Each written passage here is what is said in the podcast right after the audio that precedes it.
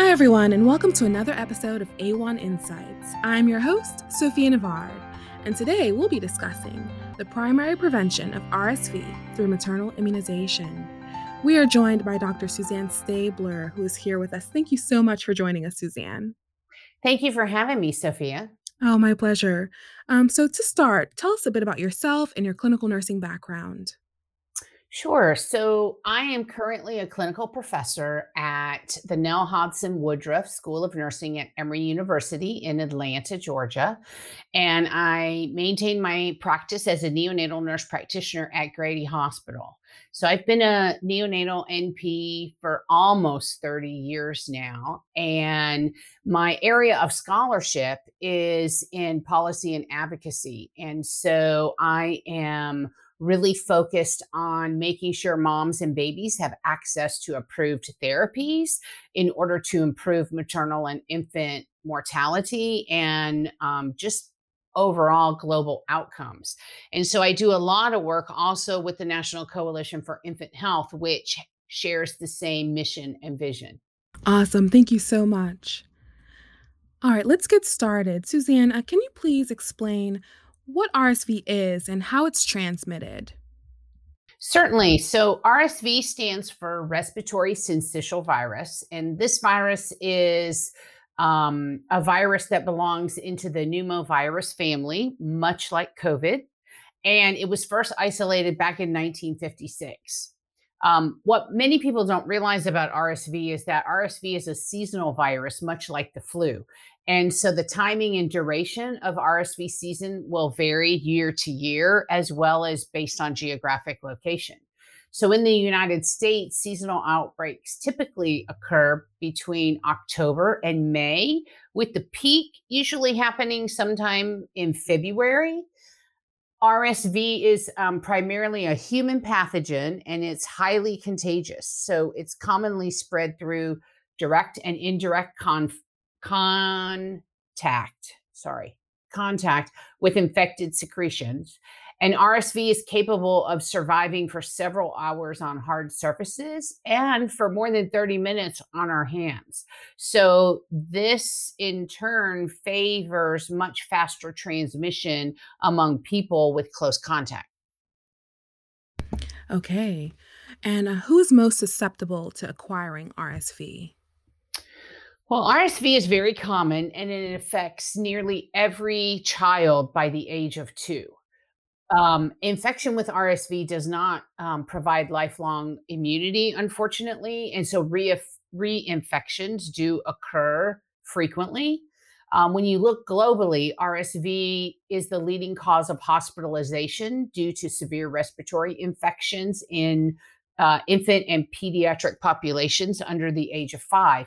But the elderly pop- population, so those over 65 or those with um, underlying pulmonary conditions, are also very susceptible to RSV. All right. And Suzanne, how does RSV infection affect newborns? Well, RSV generally presents um, much like a common cold like illness, but um, it progresses to serious lower respiratory infection type symptoms, which include things like nasal flaring, chest wall retractions, tachypnea, wheezing, low um, oxygenation in the blood or hypoxemia, and respiratory failure in about 20 to 30% of infants who contract it.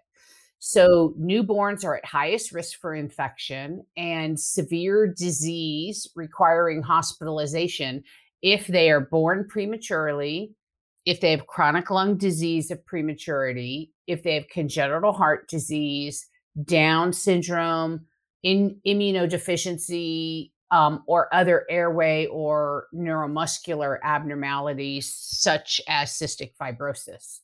So we now even have data demonstrating that the risk of RSV hospitalization among premature infants who are born before 36 weeks gestation and who are less than six months old is twice that of a term infant.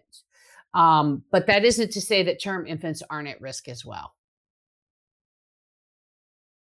All right, so what are the current challenges with a newborn RSV monoclonal antibody therapy? Well, there's a lot of challenges, Sophia. Um, the biggest barrier for patients and families has been access. So, when you look at the FDA label for palivizumab or Synagis, um, and I'll be referring to it as Synagis just because it's easier to say, um, premature infants who are born before 35 weeks gestation and who are um, less than six months of age children with chronic lung disease who are less than 24 months of age, and children with congenital heart disease are eligible for therapy according to the FDA label. Um, Synagis has been available for this high risk population since 1998 when it was FDA approved. Um, but that all changed in 2014 when um, the AAP recommendations for um, therapy changed.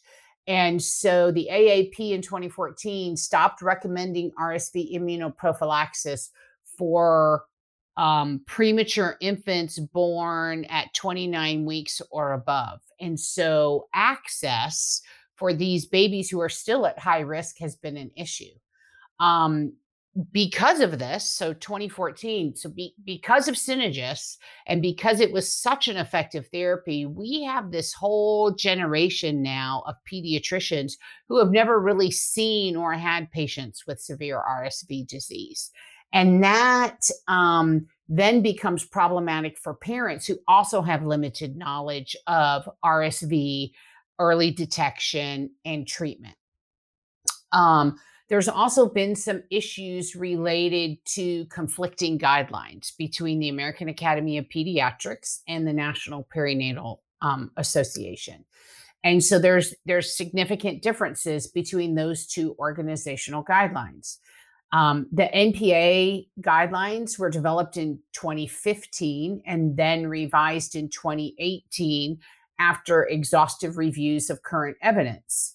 And NPA found that guidelines for dosing according to the FDA label um, continue to support a decrease in significant burden of disease for premature and young infants. Um, contrasting to that, the American Academy of Pediatrics guidelines are much more restrictive, denying immunoprophylaxis to otherwise healthy premature infants born at or after 29 weeks gestational age. So, um, and since that time, we have really good evidence um, evaluating the burden of disease in these um, gap babies, as we call them. Um, so, those babies born between 29 and 36 weeks gestational age. And um, if they go without RSV immunoprophylaxis and then they get RSV, they tend to have more severe disease um, many require ICU admission, up to 45% of them, and mechanical ventilation. And so the severity of disease um, is also noted to be increased with a younger chronological age and an earlier gestational age. And so um, this creates all sorts of um, concerns. And then when you look at insurance coverage, the majority of state Medicaid programs and private insurers follow the AAP guidelines to determine eligibility for therapy and coverage of treatment. And so many times this puts providers who prescribe the therapy for their patients at odds with the insurers. And then parents are caught in the middle because they're trying to navigate the denial and appeals process for their payer plan. And it can be completely overwhelming to them. Thank you, Suzanne. All right, let's take a moment. We're going to hear from AWHONN nurse Elisa Klein. All right, let's hear from Lisa. Hello, my name is Lisa Klein. I have been a nurse for over 40 years and have spent the majority of my career caring for mothers and infants and have been a career long AWHONN member. I have had experience working with children with RSV as well as delivering and postpartum moms. I am very excited about the prospect of an RSV vaccine. I think that it has great hope for us in the care of families. I wanted to share with you a couple of cases that I have worked with where RSV was a significant factor. These cases were pre COVID, so we did not have to deal with the isolation issues that are going on with COVID at this time. One mom was a postpartum woman who returned to the emergency room within a week of delivery with a severe headache, but also had some upper respiratory symptoms. When she was in the emergency department, her blood pressures were elevated, and so they called an obstetrician who decided that she needed to be started on magnesium sulfate. At the same time, because of her respiratory symptoms, a respiratory swab was obtained. This was negative for flu A and B, but it was positive for RSV. This created a significant challenge for us. We needed to admit this mother to be on magnesium sulfate for her preeclampsia or pregnancy induced hypertension, but we also had a woman who had RSV, and we did not want to place her in the same vicinity with newborns who would be extremely vulnerable to this if they were to get it. We were trying to decide whether to put her on a medical unit with one owner OB nurse pulled to care for her full time 24 7, or to place her on the OB unit but try to maintain isolation while also having other moms and babies and family members on the unit. We were also very confused because we had a baby that was also involved. Most commonly, when we had moms readmitted on magnesium sulfate, we would have the baby readmitted with her. The baby had already been exposed. Could we bring this baby in and would a face mask be adequate to protect this baby from getting RSV from the mother? We assumed the baby was already exposed because the baby had been living in the same house and mom had been nursing with her upper respiratory symptoms. We ended up bringing the mom onto another unit in the hospital, pulling one OB nurse to care for her 24 7, and trying to have the baby have mom pump and dad taking milk back and forth to the baby. Certainly not an ideal situation. In another case, we had a mom who arrived in labor with upper respiratory symptoms and a child that was already known to have RSV. She was swabbed for um, respiratory infection and turned out to also be positive for RSV. What do we do with her? She's in labor. We didn't know what to do with her after delivery. What do we do with the baby? Could they be together? Could the baby go home when we already knew that there were six siblings in the house? As we usually did, we checked the CDC's transmission based precautions and learned that they addressed precautions, which were contact and droplet um, isolation for infants and children and immunocompromised adults. But this was not an immunocompromised woman her infant would be. What we ended up doing with her was to have her use a mask, train her in good hand washing, allowed her to be with her child when she had a mask, but encouraged her to pump her breast milk. However, we did have to keep the baby in the hospital for 10 days to make sure that the baby didn't show up with RSV later on. It was a very challenging situation. I really do hope that a vaccine in our future will be something that will be helpful. All right, we just heard from AWHONN nurse Lisa Klein, who briefly spoke on her experiences in treating pregnant women with RSV and, you know, shared a little bit of optimism regarding a, a vaccine possibly coming down the pipeline. Uh, Suzanne, can you give us your take on this? Well, Sophia, as we heard from Lisa, mothers are susceptible to RSV as well. And this can complicate the care for both mother and baby at delivery and during that immediate postpartum phase of care. So, immunizing mothers is considered by some to be a safer and more effective means of providing protection for the baby. So when the mother receives immunization, her body responds to the immunization and creates antibodies, which then are passed to her baby via the placenta. So when the immunization occurs in the last trimester of pregnancy, she has immunity and so does her baby. All right. All right, let's now let's move on to the uh, RSV maternal candidate vaccine. Uh, can you tell us briefly about how it works and why this is important? So, um, the new RSV maternal vaccine is currently in phase three trials. And this vaccine is a recombinant RSV antigen vaccine. So, it works much like a, the hepatitis B vaccine, pretty much the same technology. This recombinant DNA technology involves inserting um, the encoded antigen, so RSV A and RSV B proteins in this case. Um, which will stimulate an immune response. And, and you insert this um, DNA encoded antigen into bacterial or mammalian cells in a lab. And then those cells begin to express the antigen. And so then in the lab, as those cells create the antigen, then you extract that antigen, and that's what is used then for the vaccine to create immunity in humans. Um, this type of technology offers a lot of, advantages over traditional vaccines, um, such as um, better safety profiles and lower production costs. Okay. And so, how does the RSV vaccination affect pregnancy and postpartum? Um, well, the goal of maternal immunization is to protect infants who are too young to be immunized from RSV associated infections in their first months of life. And this occurs through passive transmission of antibodies from the vaccinated mom to the baby in the last weeks of pregnancy. Um, as to the effects during pregnancy, that is the main question that will be answered in the phase three trial, which started in October of last year. So um, we don't really know the answer of how it will impact pregnancy and the postpartum phase of care at this point in time. Okay.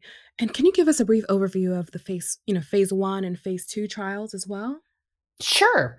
So, um, once a, a, new drug is developed and the animal studies are complete, um, companies will file an investigational drug ap- application with the FDA, which includes a plan for testing in human in humans. So, phase one trials are typically on a small number of healthy individuals looking at safety indicators, um, such as side effects and how the drug is metabolized. Then you move into phase two trials, which are typically focused on effectiveness, and you expand the number of participants sometimes into the low 100s. For this vaccine, um, which was given to non pregnant women, there was a high level of pro- what is called protecting neutralizing antibodies. So we saw the protective immune response that they wanted to see with a 14 fold increase in antibody titers for both RSV-A and RSV-B um, as early as one week after injection. So that was um, a very promising um, phase two trial. And so subsequently, then the FDA approved them to move into phase three trials. Wonderful. Thank you, Suzanne.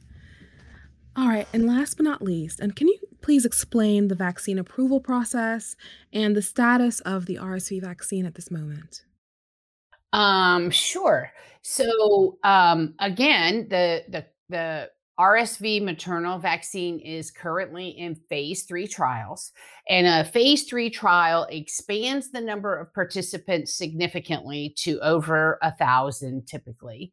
And you evaluate the drug safety and effectiveness and potential side effects in um, the, the population.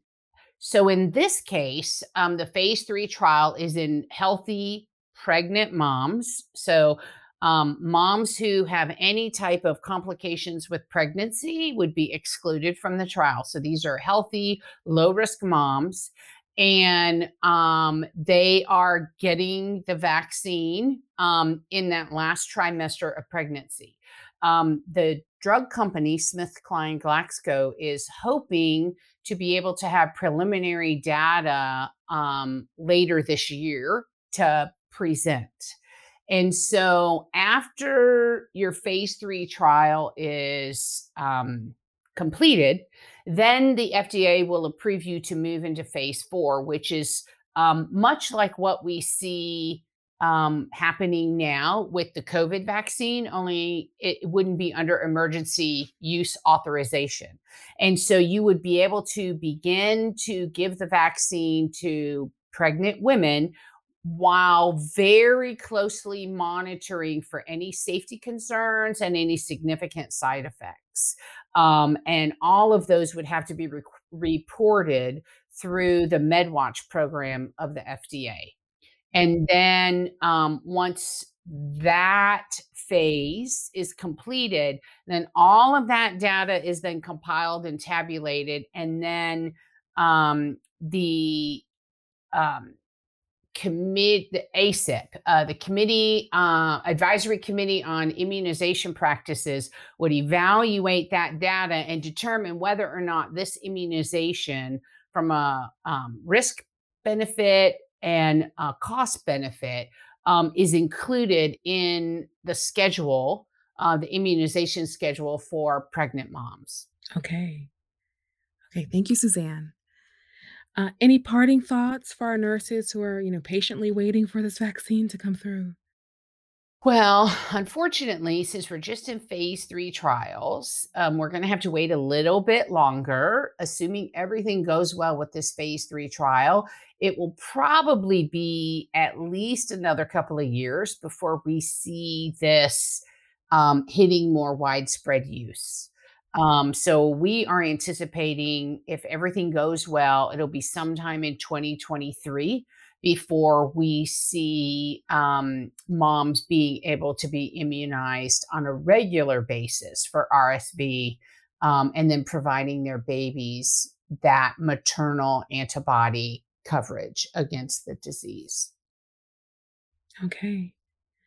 All right, Suzanne, thank you so much for taking the time out of your busy schedule to join us and to share your insights with our listeners today. We appreciate your time. It's been my pleasure, Sophia. All right, thank you. This podcast was supported by the Centers for Disease Control and Prevention through a subaward from the American College of Obstetricians and Gynecologists. Its contents are solely the responsibility of the authors and do not necessarily represent the official views of the Centers for Disease Control and Prevention the Department of Health and Human Services, or the American College of Obstetricians and Gynecologists. Thank you for tuning in, and until we meet again, remember that we are all stronger together. This has been Sophie Navard for AWHONN Insights.